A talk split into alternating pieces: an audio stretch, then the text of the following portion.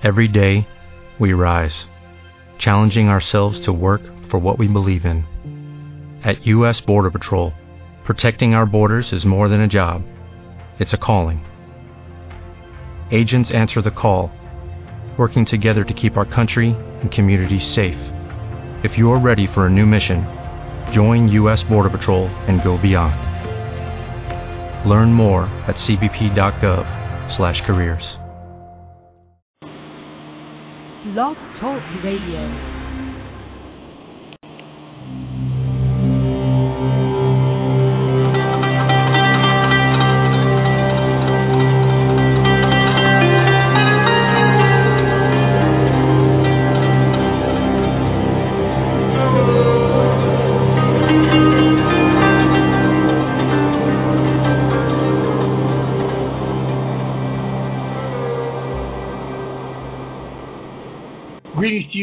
For Zohar in 15, our second week together. Thank you so much for all the support of the first week. I just got some really great uh, emails and messages. And again, I want to thank you very much. One of the emails asked the question, How did I get started uh, reading the Zohar and studying the Zohar?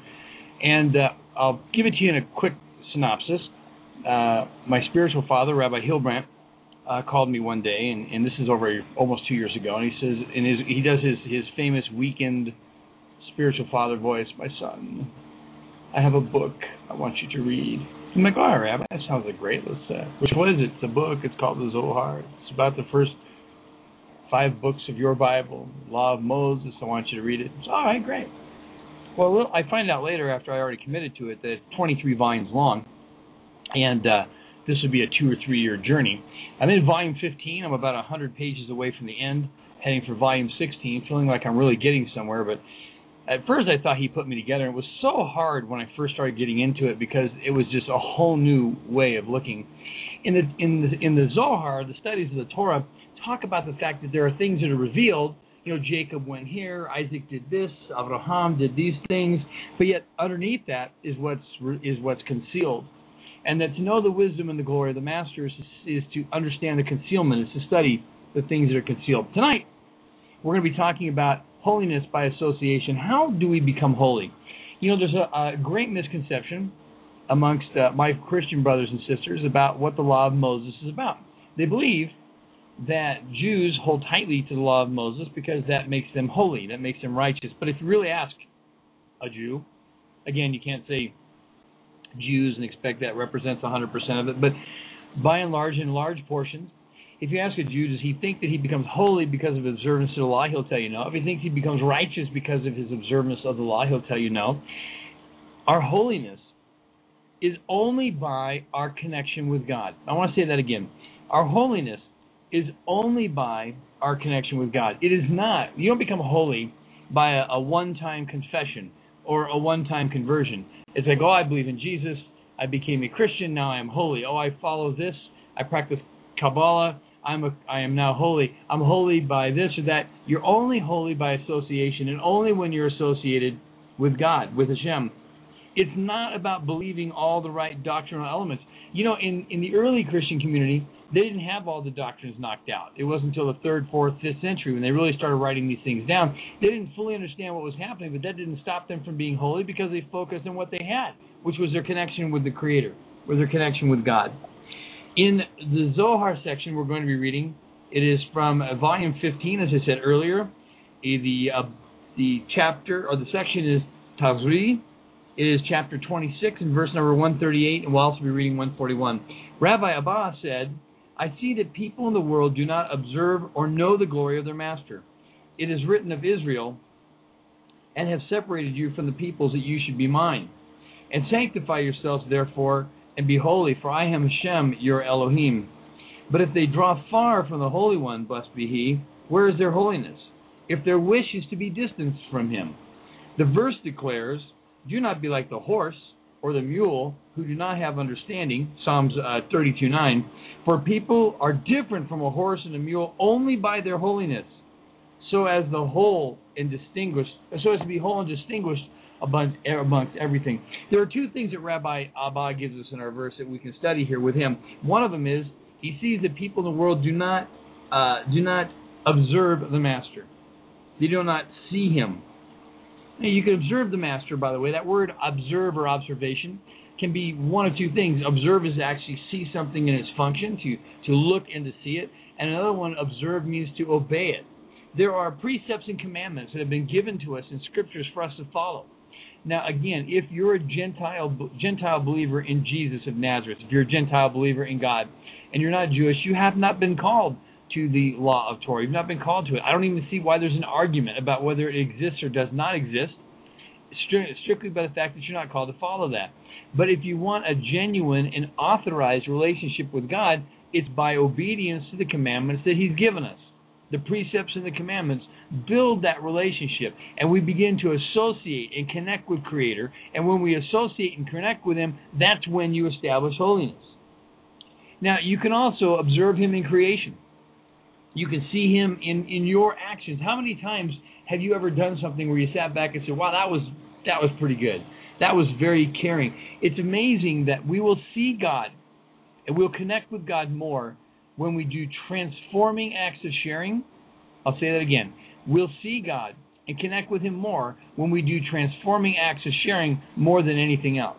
And what I mean by transforming acts of sharing is I mean things that are outside your comfort zone, things that are, are tough to do, things that you share and do, and there's no response back. There's nobody who says, "Oh, I'm going to reward that person. I'm going to thank that person." I'm talking about the sneaky acts of sharing where the person that benefits from it doesn't even know that, that you've done that. They just simply are blessed by your contribution and your sharing with him. And we also see our master. We also observe our master in our own actions, in the way that we live, in the way that we talk. There is so much that we can share, and so many people have such great value in what they've been through in their lives, in the tragedies they've endured, the the, the holes they've climbed out of, all because God has been there for them. And there's so much sharing that we can do, but we see Him in our lives. The second thing that Rabbi Abba tells us is that we can know the glory of the Master. We can know the glory of the Master. Holiness by association means if I'm going to be associated with the Creator, I need to know Him. And know Him, by the way, is a lifetime pursuit. And I want to say this to a lot of people that are listening, and I hope you get it. I want you to know that you cannot know the glory of the Master. You cannot associate in His holiness. You cannot be connected by a once a week service, a one day a week. Be kind to God on Sunday or, or whatever your preferred day of worship may be. That is not going to do it.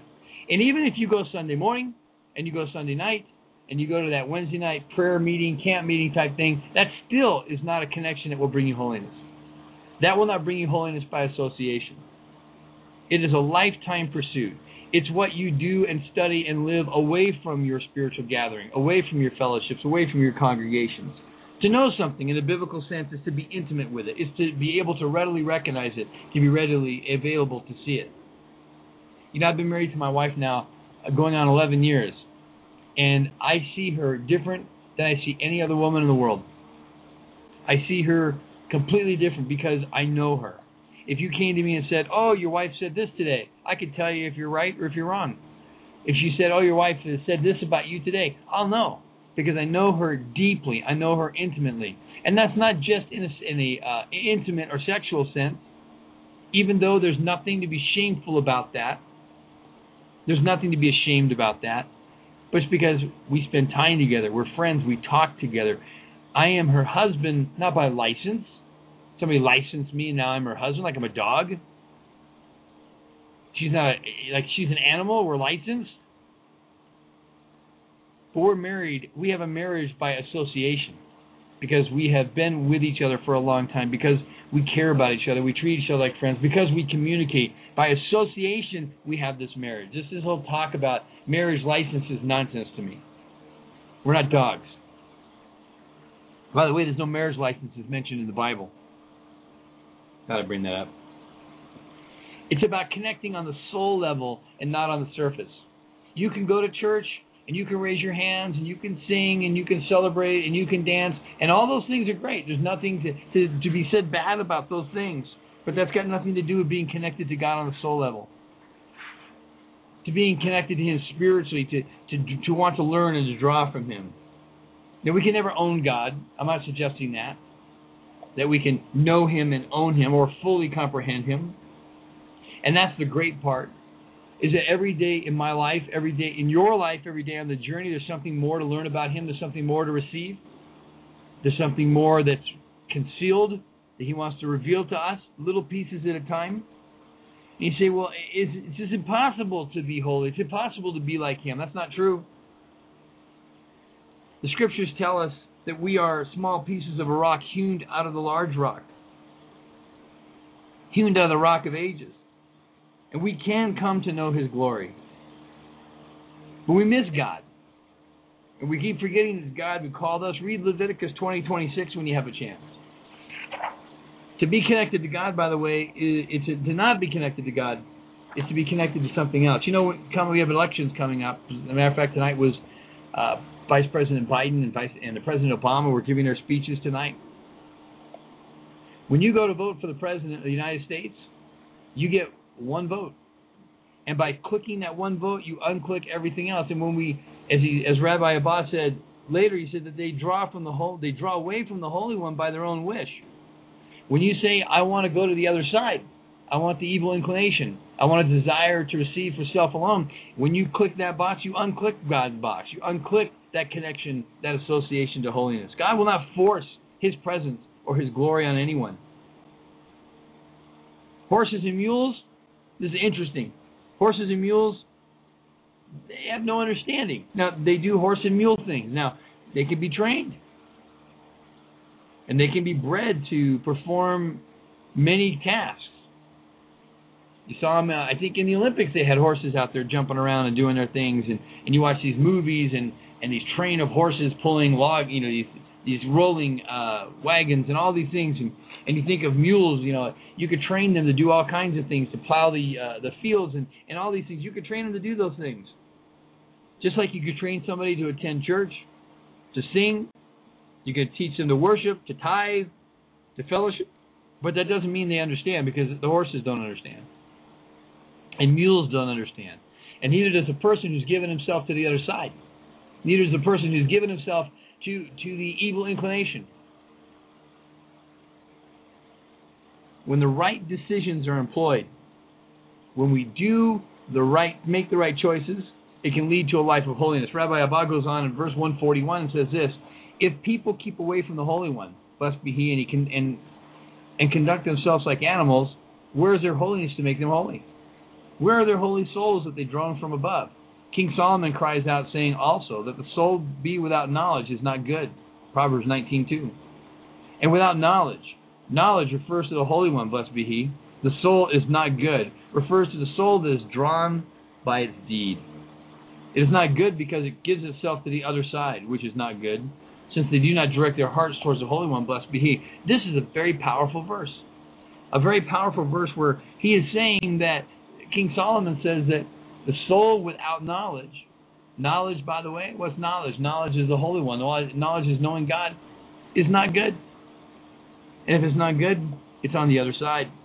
But it's a real interesting comment when he says that the soul will be drawn to their deed. The soul will be drawn to its deed. This means that when the soul is part of the evil inclination, there's no holiness that can be found there. Real quickly, you say, well, holiness is such a large subject and it's so hard, and how am I going to succeed in it, and how can I do this? I have an answer. This is a great story. When riding on a train, a rich man would generally ride in the comfort of first class with a lot of space to stretch out and enjoy the journey, while a poor man would crowd in the third class seating area, which would not be very comfortable. Once, a poor beggar wanted to go to another city three train stops away from where he was currently living. He had enough money to travel to, in third class. But this time, for some reason, the man really wanted to travel first class, telling himself that he deserved a rest after hard work of begging. To travel first class, however, he would not be able to reach the city three train stops away.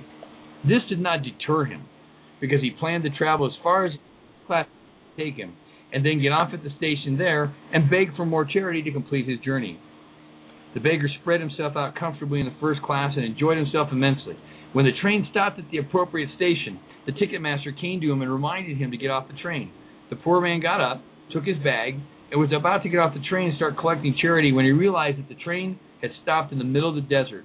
There was no one who could help him get where he wanted to go, and he had no way of returning home either. Start with the little things. Don't think that holiness will come to you first class. Understand that God loves you and He wants to see you succeed. And if you simply make the effort of reaching out to Him, not trying to impress the ones around you, not trying to fit into a religious system, but simply say, God, I want to be holy with you by association because I know it is you and you alone that can bring me to this place.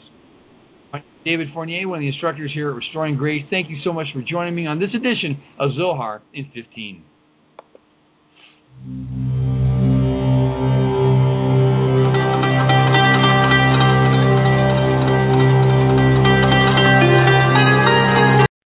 Lucky Land Casino asking people what's the weirdest place you've gotten lucky? Lucky? In line at the deli, I guess? Aha, in my dentist's office. More than once, actually. Do I have to say? Yes, you do. In the car before my kids' PTA meeting. Really? Yes. Excuse me, what's the weirdest place you've gotten lucky? I never win and tell. Well, there you have it. You can get lucky anywhere playing at LuckyLandSlots.com. Play for free right now. Are you feeling lucky? No purchase necessary. Void where prohibited by law. 18 plus. Terms and conditions apply. See website for details. Lucky Land Casino asking people what's the weirdest place you've gotten lucky? Lucky? In line at the deli, I guess? Aha, in my dentist's office.